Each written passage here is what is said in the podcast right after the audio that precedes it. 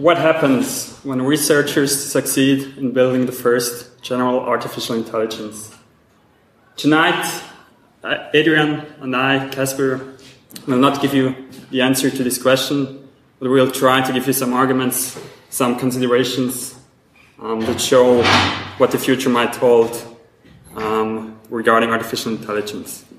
Um, as I said, my name is Kaspar. I studied computer science at ETH Zurich. Um, I've been looking into this topic for two years now. Um, yeah.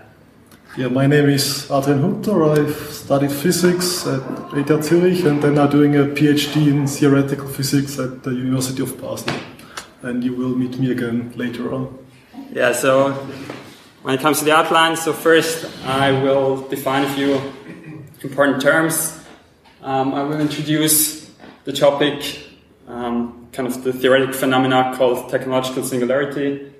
Adrian will continue um, with some considerations where this might lead us to, some outcomes, and also where we are today and potential path towards such a superintelligence. And then I will conclude with some strategic considerations what needs to be done facing um, such an outlook. So, what are we talking about? Um, first of all, it's always useful to have a definition. So, for the sake of um, this presentation, I define artificial, uh, I define intelligence as a measure um, for an agent's ability to achieve its goal in a wide range of unknown environments. So, this is a, a totally technical definition. It might not capture everything that you're familiar with um, when it comes to term intelligence. Um, if you're confused about this term intelligence, um, during this presentation, just replace it with optimization power. So it's just about kind of fulfilling your goal in whatever environment you happen to be in. So all that is needed um, to have such an intelligence is an epistemology. So you need to have a learning mechanism to learn a model about the world, about the environment um, you act in. Secondly, you need to have an utility function to rate between different world states. So you need to have a way um, for your decisions, um, have a criteria how you decide, and this is the last ingredient. So you need to have a decision theory how you're gonna decide with the model of the world. So you have a model what your interactions will lead you to, and then you decide according to your utility function which actions you're gonna take. So um, this all sounds very simple. In a certain sense, it is, but only if you're, as an agent, kind of live outside of, of this environment. So when you become part of the environment, there are many open problems, um, and we will not go into them tonight. A first very important um, remark is we're talking about intelligence tonight, we're not talking about consciousness. So this is a totally um, separate question. So consciousness is not required for an agent to reshape the world according to its utility function.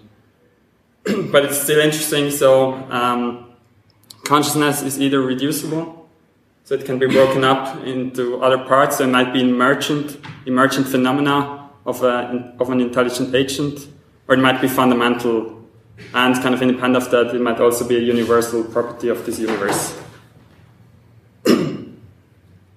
In the same um, kind of topic also falls machine sentience. So does it feel like anything to be such a machine, such an intelligent machine? Um, this is an open question and it's of an immense importance. So there are two main aspects of this question. So can simulated entities be conscious? And the second, um, which is kind of obviously true, is if the first is true, is true, um, can machines also be moral patients? So, do we need to take care of these machines? Do they deserve uh, moral consideration? And if, if consciousness can be simulated, um, this might kind of change our metaphysical outlook um, on this universe. So, we might, in principle, live in a computer simulation. So, um, before entering the actual arguments, let's zoom out a little bit. Um, Oxford professor Nick Bostrom coined the term crucial consideration. So a crucial consideration is an idea and it entails a major change um, regarding your priorities, regarding your actions. And the why are crucial considerations so important? So if you're heading the wrong way, um, yeah, the last thing you want to have is progress. So um, I claim um, that we cover quite a few potential crucial co- considerations tonight, and I will start now with the first one. so when you look on the history of the universe, um, it is still presumably, or there was presumably something like a Big Bang, and now 14 billion years later, um, we're kind of 4 billion years into this um, life period when life um, first emerged 4 billion years ago. Um, so you have the time on the x axis, and you have some kind of general um, notion of maturity of life on the y axis. So currently we are here, and if you look back on the past decades, um, centuries, millennia, um, a lot of things have changed quite dramatically. Um, so the argument is we're not living in a stable time. So it's not the same as it, as it always was, and, and that's for therefore it will likely not stay the same um, as we currently are now. We live now um, kind of in really big historical terms, um, kind of in an unstable time. So it's, it's very unlikely that we will stay in this situation forever. Now, how can you um, kind of look far into the future? So the argument is that there are certain states um, that kind of act as an attractor. So one example is um, if, if life goes extinct, it, it kind of um, tends to stay extinct. So once you're down here, um, it, it's done. So this is an attractor state. You remain extinct, and the other kind of direction would be technological maturity, um, kind of having a system that is um, able to self-sustain. So um, I have a term there um, called singleton. So what might um, such technological maturity look like? So first definition of this term singleton, which was also coined by um, Professor Nick Bostrom. So a singleton is a world order with a single decision-making agency at its highest level. And it's very crucial that the definition itself leaves, leaves it open what this single decision agency might be. So it might be anything from just kind of um, a society with strong pro-social punishment. It might be kind of a one-party totalitarian regime, or it might be something like a super intelligent um, agent, as we're gonna talk tonight. And so um, it's also kind of the second assumption there is that such a singleton is smart enough to avoid internal and external threats to its persistence. So once you are in a singleton, you stay there. So that's just kind of the definition. Now, what are the advantages? So there are two of them, or kind of two main advantages. So first of all, all the cooperation problems are solved. Um, and one cooperation problems are arms races, and also kind of um, the Darwinian nature um, of, of the universe we live in so the, um, that the stronger um, survival of the fittest might no longer be true, which might be very well a good thing. Um, there are also some disadvantages. So you put all the eggs into one basket. So if kind of the singleton goes bad, um, you, it could result in dystopian world, and you would have a durable lock-in. and then there's this general question, which is called the singleton hypothesis. So, and the question there is, is this our ultimate fate? So, um, if you look back, um, we had um, increasingly an organization on higher and higher levels. So, for, from tribes to national states to um, international and supranational organizations. And this is just kind of the natural um, continuation of past trends? So, The second part of this presentation is about this term, which some of you might have heard of, called singularity. So, um, this whole presentation is, is, an abbreviation of a longer one, so we've just picked of the main, main aspects and, and try to, to bring the argument across. So, first observation is that the more knowledge you have, the more powerful the technologies are you can build, and the more powerful your technologies are, the more knowledge you can acquire. So, what does it mean? It means that progress feeds on itself. And if you look on the history of, of technology, um, again, it's kind of a very um, general um, notion here, technology. Um, you could kind of insert um, whatever um, particular technology you like.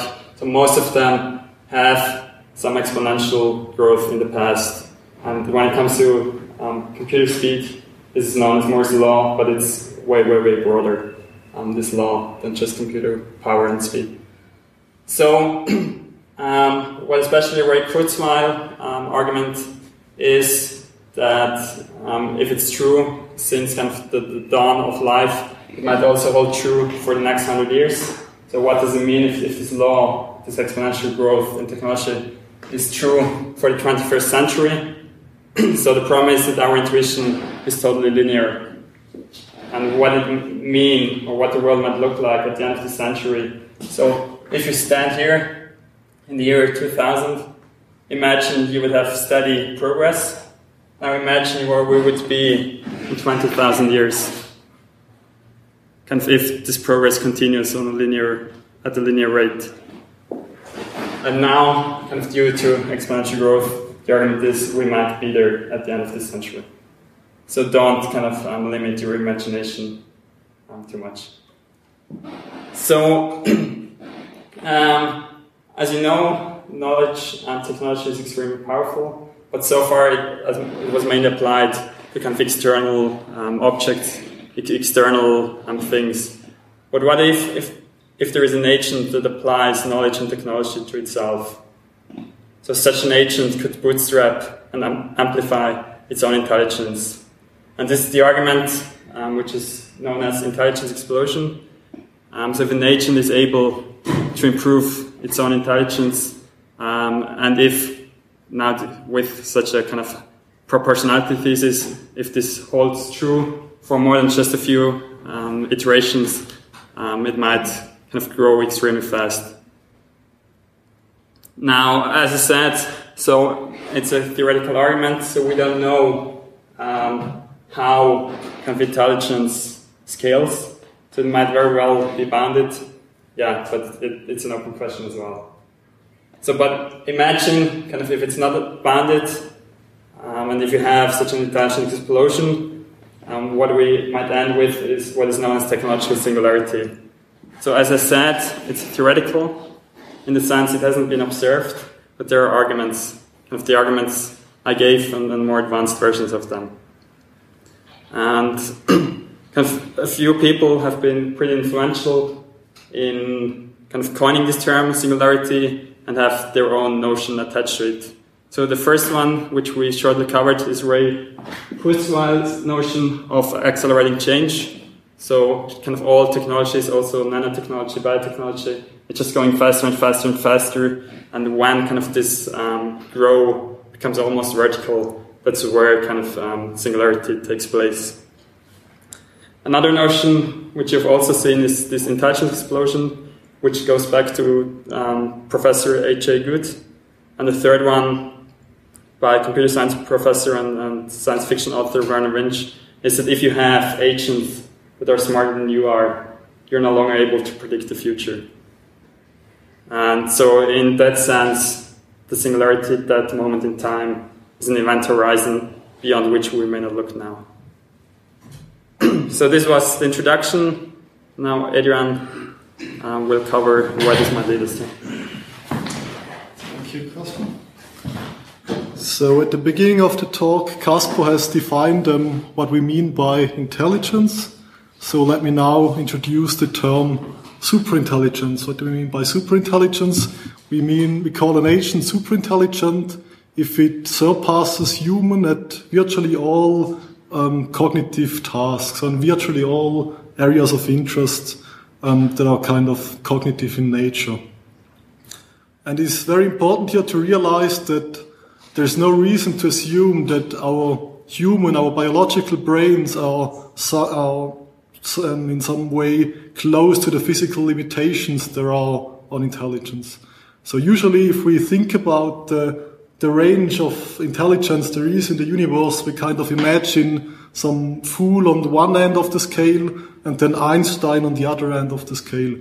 But if you take a step back and look at it a bit in a broader picture, um, yeah, it's important to realize that these two points are basically indistinguishable points which are which correspond to almost the same level of intelligence and there is a lot of space below this human intelligence level and there is no reason to think that there is not a lot of space above the human level of intelligence and if you take this step out then the whole human scale kind of almost vanishes to a point. Um, so what are possible paths that could potentially lead us to such a superintelligence? So the most promising route probably is artificial intelligence. And when it comes to artificial intelligence, we can distinguish between neuromorphic intelligence.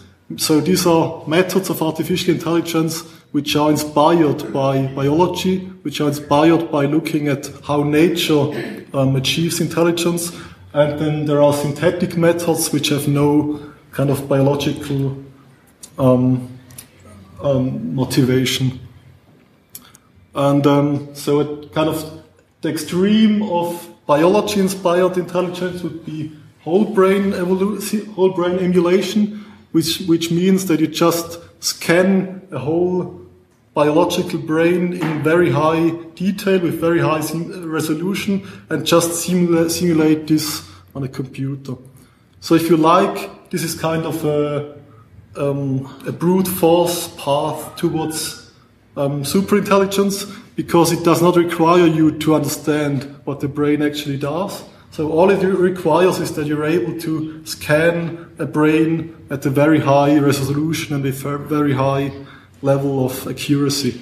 So if you've heard, for example, about the Blue Brain project at EPFL, that's what they do.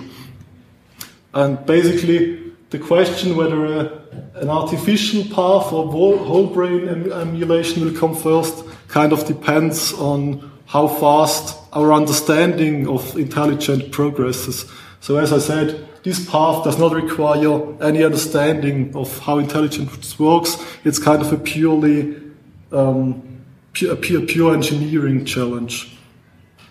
And then there are other possible ways that one can think about that can somehow increase intelligence, but will that will probably not lead us to full superintelligence in a strong sense.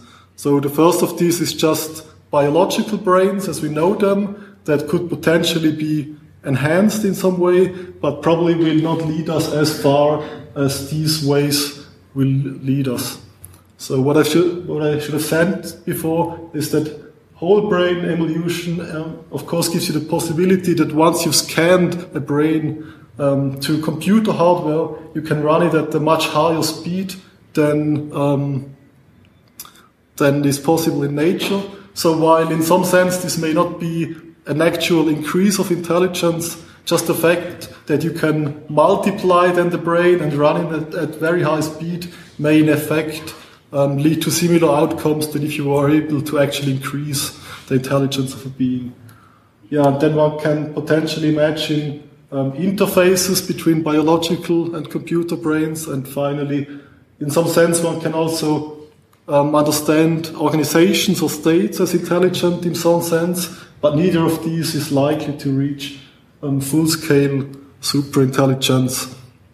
But since these tasks are all in some way social problems, so they're all teams working on them and societies funding these projects, um, better organizations, better functioning states um, are certainly helpful in achieving one of these ways. So what are some advantages that computers and hence artificial intelligences have over biological brains?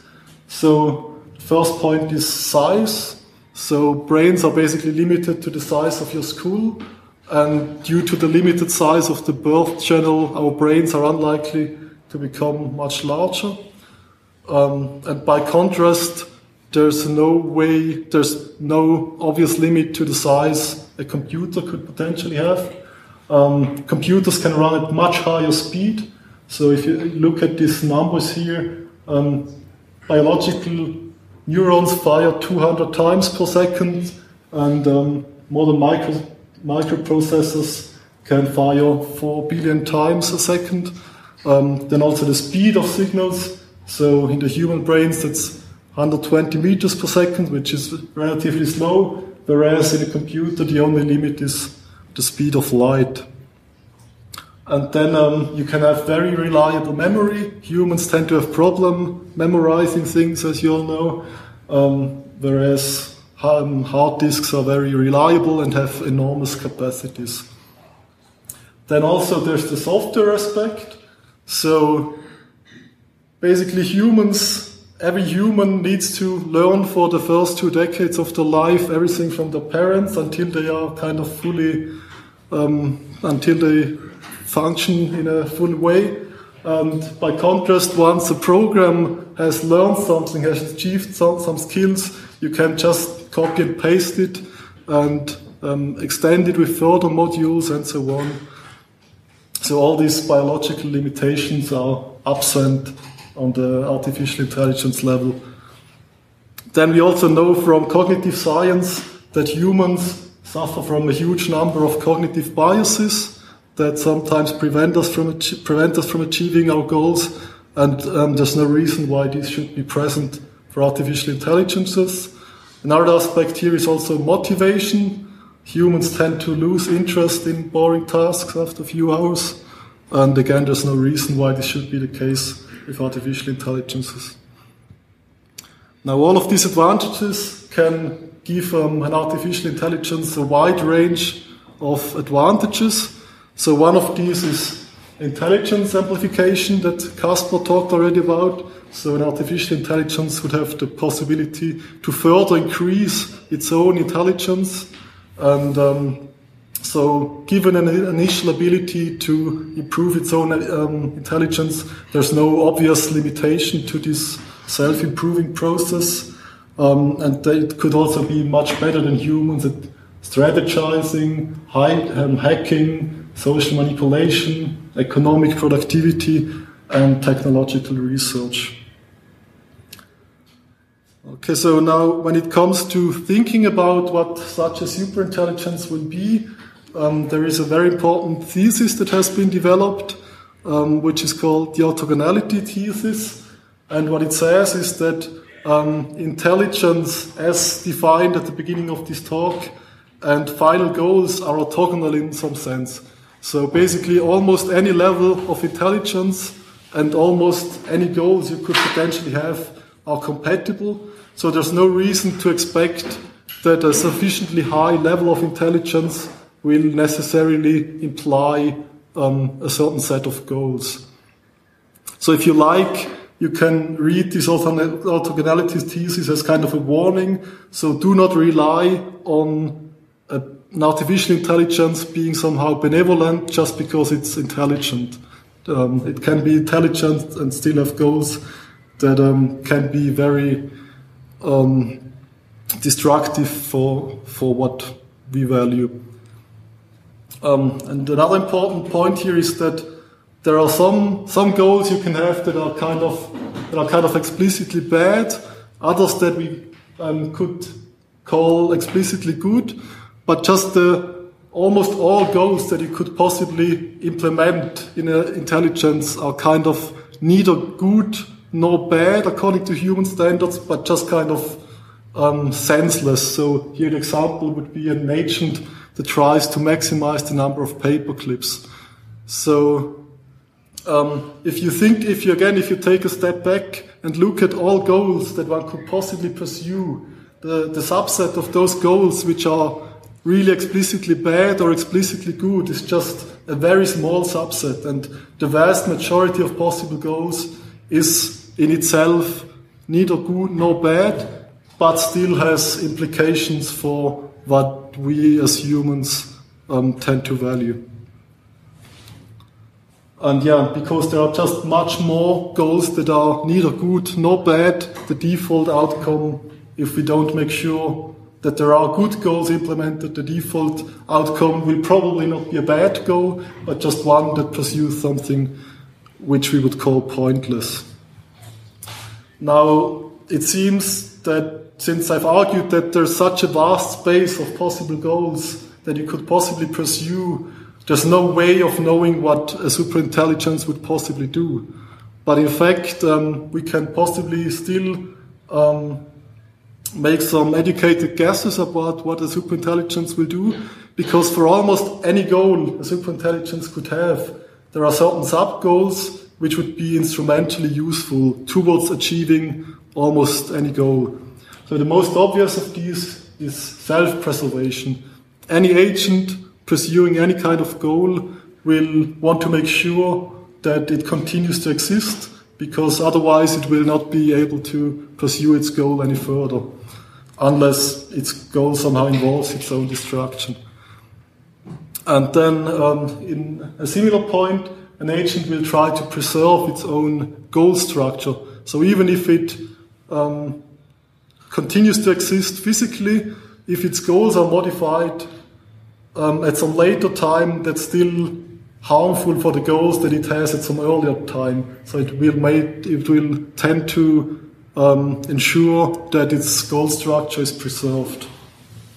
Finally, almost any goals that you could possibly pursue um, are better pursued if you have more resources at your hand. So most agents will tend to um, accumulate resources and um, amplify their own intelligence, which also helps you achieve almost any goal you can have. So what can we conclude from this slide and the previous slide? So because almost for, for, for almost all goals you could have, you want to get control of resources and therefore for almost all goals a superintelligence could have, it will just take to get control of all the resources in its neighborhood, so including everything that is on Earth. So, kind of the bottom line of this slide and the previous slide is that um, you should not trust on there being automatically a good, good outcome. We will only get a good outcome if we actively take efforts to make sure that there is a good outcome. So one conclusion from this is that um, our first superhuman intelligence better be a safe one and a good one, because we may only get one shot. And now if you look at humanity's history, we see that historically humans are kind of good at getting things right after failing a thousand of times. Um, and we humans historically were terrible at getting things right at the very first trial. Um, humans are able to learn, are able to make progress, but often only after catastrophes have occurred. And um, so, if you combine this with this point here, the conclusion seems to be that we better avoid this historic pattern. Um, so now, how can such a evolution towards superintelligence? How can this?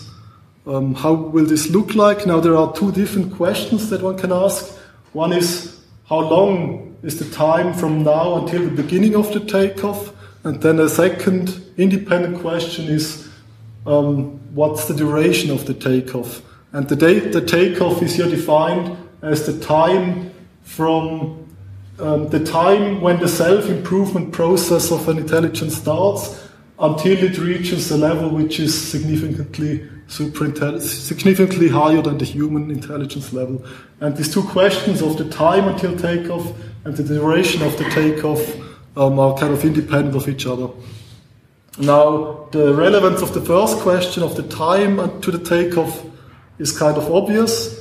Um, the relevance of the second question may be a bit less obvious. So, what's the relevance of the duration of the takeoff? Um, so, if the takeoff is very fast, such as um, a week or a few weeks, um, there's likely that there will just be one agent that controls the whole neighborhood.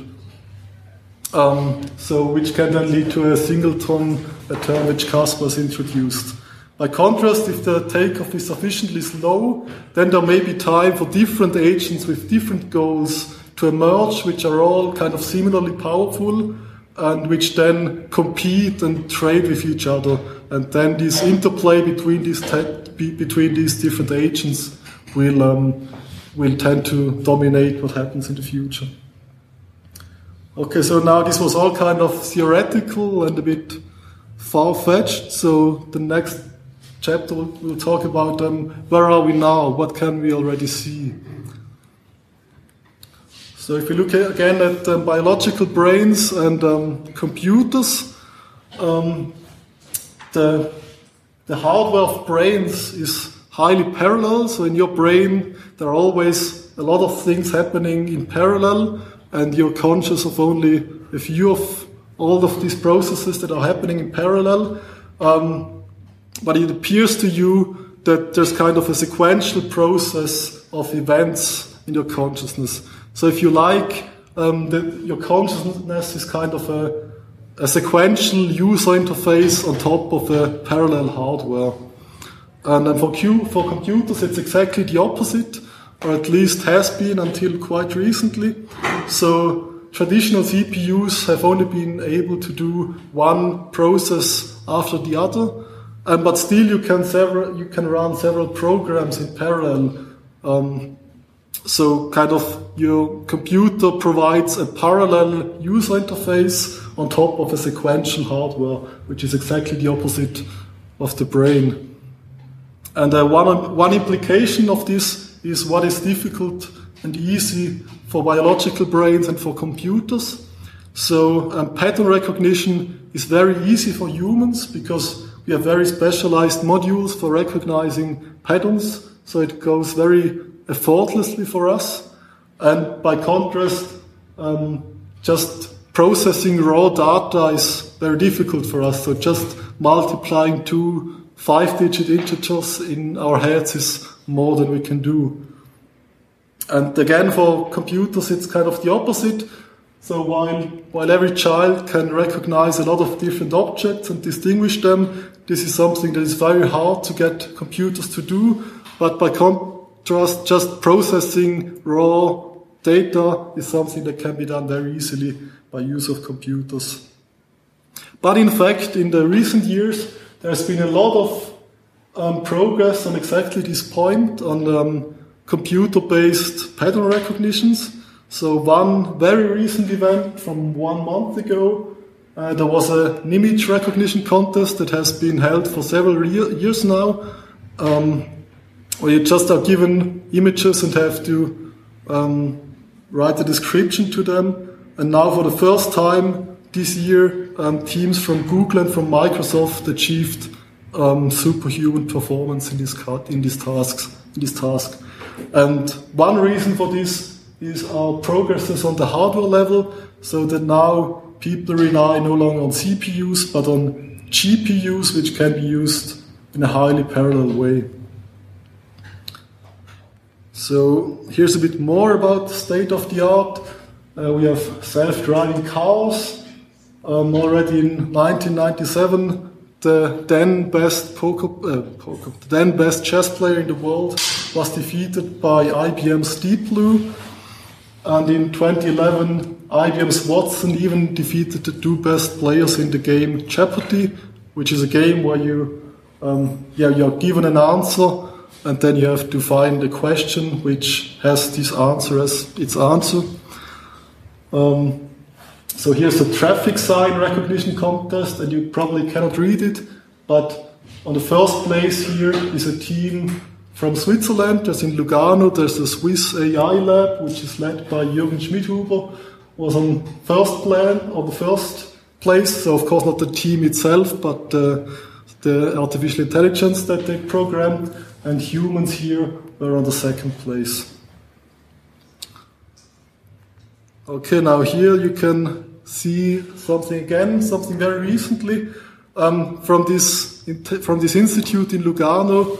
Um, several alumni of this institute have founded a company which is called DeepMind, which was acquired by Google like one or two years ago for about 400 million dollars. It's now in London, and um, here you can see something what their artificial intelligence can do. So you can, so they let it play um, a vari- variety of games, and um, what is very important is that they do not program into the intelligence how to play these games. All the program receives are the, the pixels of the, of the screen and the reward telling it how good it performed. So at beginning, at the beginning, it tends to make some random moves. It just presses buttons at random and it sees now this works, this didn't work. And then it progresses and progresses. And in a lot of these games, they reach a superhuman performance. So let's see how this works. Yeah, so this is after 100 episodes. Yeah, it makes some random moves and the ball often goes down. Now, after 200 episodes, it has realized that it shouldn't let the ball go down, but it still makes mistakes.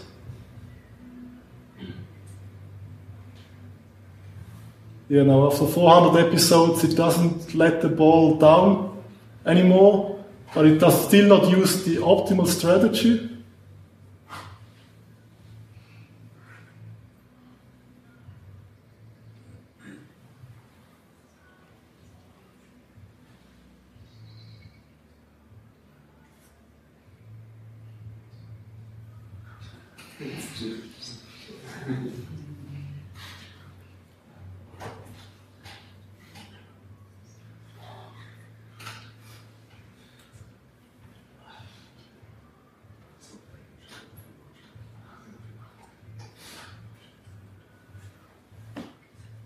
So it is, um, it is very important here to, to understand and to appreciate the difference between what this DeepMind agent does and which something like um, Deep Blue did, which defeated Kasparov in chess. So with Deep Blue, um, there were a lot of chess grandmasters and a lot of programmers that programmed all of their understanding of chess directly to the agent, and then kind of the combination of all of, all of this knowledge that it was given and immense computing power then suffice to defeat Kasparov. Here the agent is not given any knowledge at all. So it does not know that there is a ball. It does not know that the ball should not go down. All it receives are the inputs of the pixels and um, its score, so how well it performed. And then it, it learns itself to um, to recognize that there is a ball and that there is this kind of thing that it can move, um, that, the, that the ball tends to bounce on the wall and so on. It all it learns all of this itself, just yeah, like much like a, a child learns to discover the world. So it's really um, it's really this this um, project. Uh, in fact, was published in Nature and it is widely seen as a very important step towards um, broad artificial intelligence. So, yeah, so this deep mind that has defeated Kasparov in chess is kind of a prime example of an intelligence which, which has very high but very narrow intelligence. It can do exactly this one task.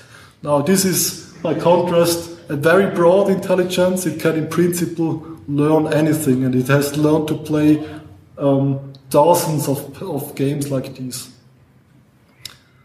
Okay, so then this brings us to the question how long before we reach AGI here, meaning artificial general intelligence, so which is defined as an intelligence which, yeah, which would reach human levels on really almost all intellectual tasks. Now, this question is very difficult to answer. There's absolutely no consensus among experts. So the only consensus there is is that um, we cannot we cannot give kind of narrow timelines. We can only give broadish estimates. Um, it depends on a lot of unknown factors. For example, um, will hardware or software eventually be the bottleneck?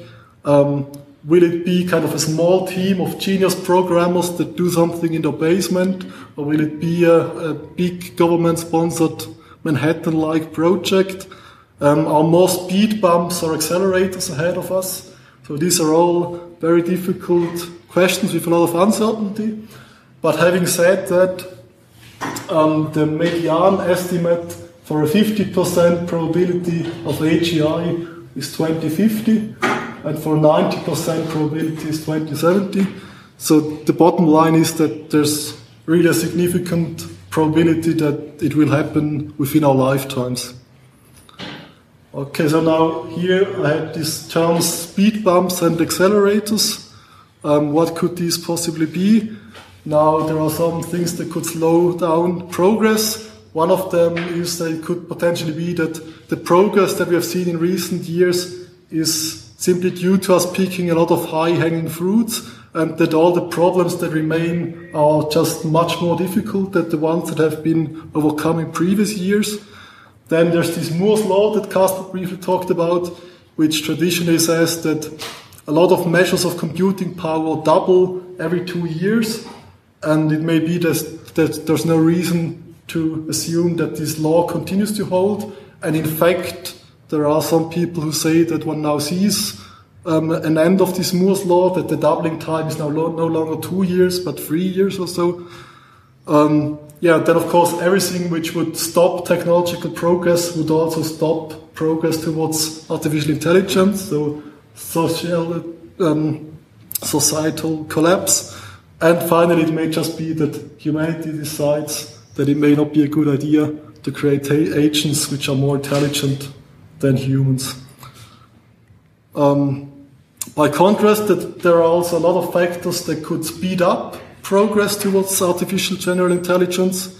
Um, so we have now much better hardware as we had in the past. So one factor here are these GPUs, which can, can do parallel processing in tradition to, in contrast to traditional CPUs. Um, we have now much better algorithms um, for programming general intelligence. So this um, this DeepMind, for example, that I showed before, uses what are called what is called deep learning. So this is a heavily biology-inspired approach, um, which um, consists of which uses an artificial neural network. So um, it has, yeah, like in a biological brain, it consists of different layers of neurons, um, and it's called deep learning because there are a lot of lot of layers of neurons behind each other and then kind of the early layers um, of the network learn to recognize simple features, such as in this game before,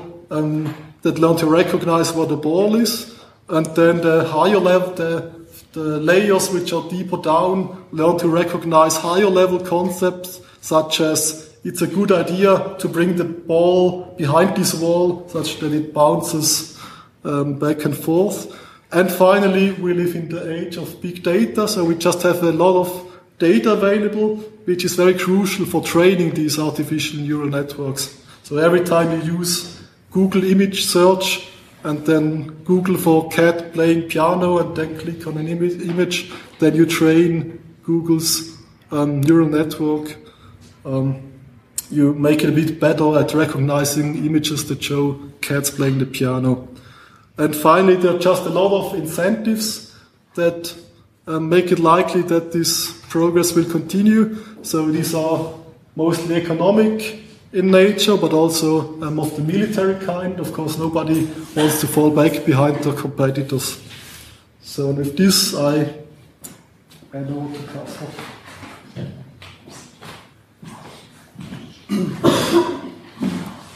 Um, so if these arguments hold up, um, I hope we convince you that this prospect of having superintelligence during our lifetimes um, kind of is, is, a little bit fearful.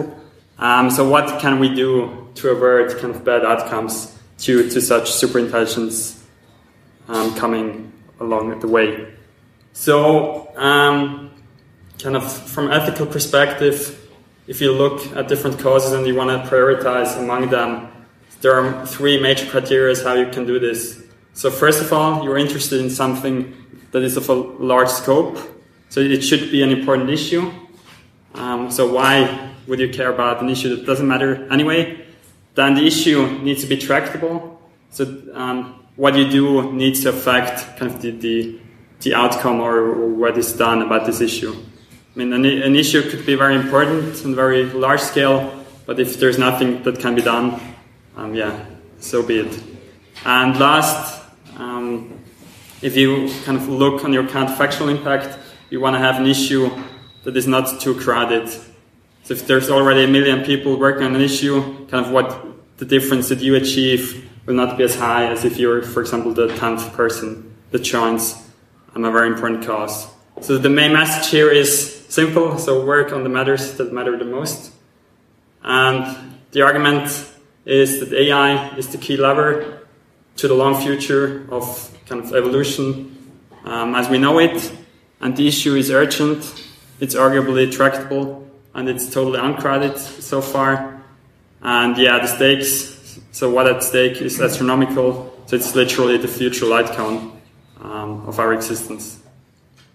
Now, it's also important that we not only speak about kind of the negative um, effects of superintelligence. So if we manage um, this challenge well, so it might be very, very beneficial. So there's this concept of flow-through effects. So by going one level up, um, we could solve the difficulty of solving problem. And artificial intelligence is a candidate for simplifying um, the problem solving that we currently fail are failing at.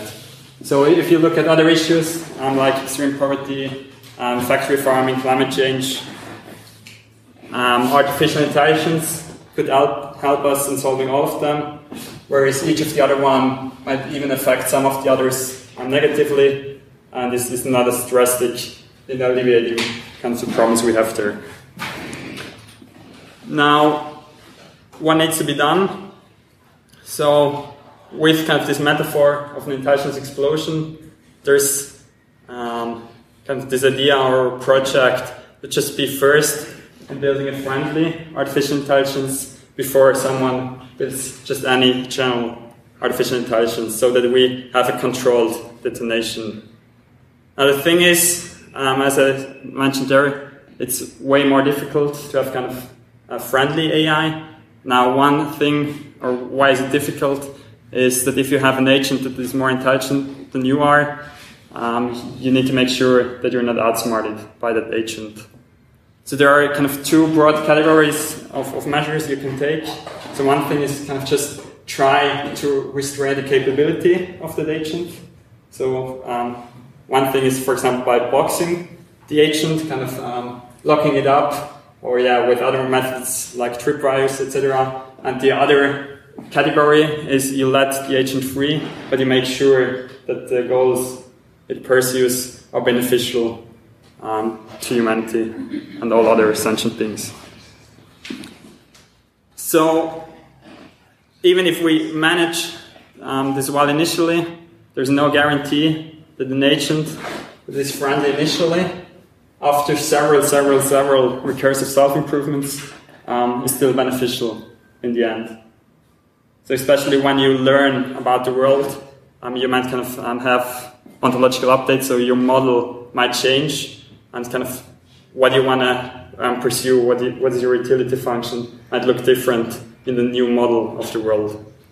So these are totally um, open and challenging problems. And now, kind of the more practical advice to all of you, or for those of you who will pursue a political career. So, what we can do as a society is we can prioritize risk reducing activities and then progress over risk increasing activities. And when it comes to artificial intelligence research, um, the message is that AI safety should outpace AI capability, and which you can see from this graph, this isn't the case at all right now. So it might be a good idea um, to change um, this um, inequality a little bit, at least. And the other thing is there are many, many, many uncertainties, um, as, as, you've heard, regarding the timeline, regarding potential outcomes, um, etc. But what's sure is that we are the ones who will create um, such a super intelligent agent. So it's not primarily or not only a technical problem, it's also a societal one. So how can we ensure that we as humanity um, can cooperate? Because one of the most dangerous aspects of this whole topic um, are potential arms races among nations. And the danger of arms races is that parties sacrifice safety for speed. So it's more important to be the first one than to be safe. So, what have we, we've learned during um, this evening? So, we're standing in front of a very crucial crossroad for the future um, of this planet and maybe even this universe.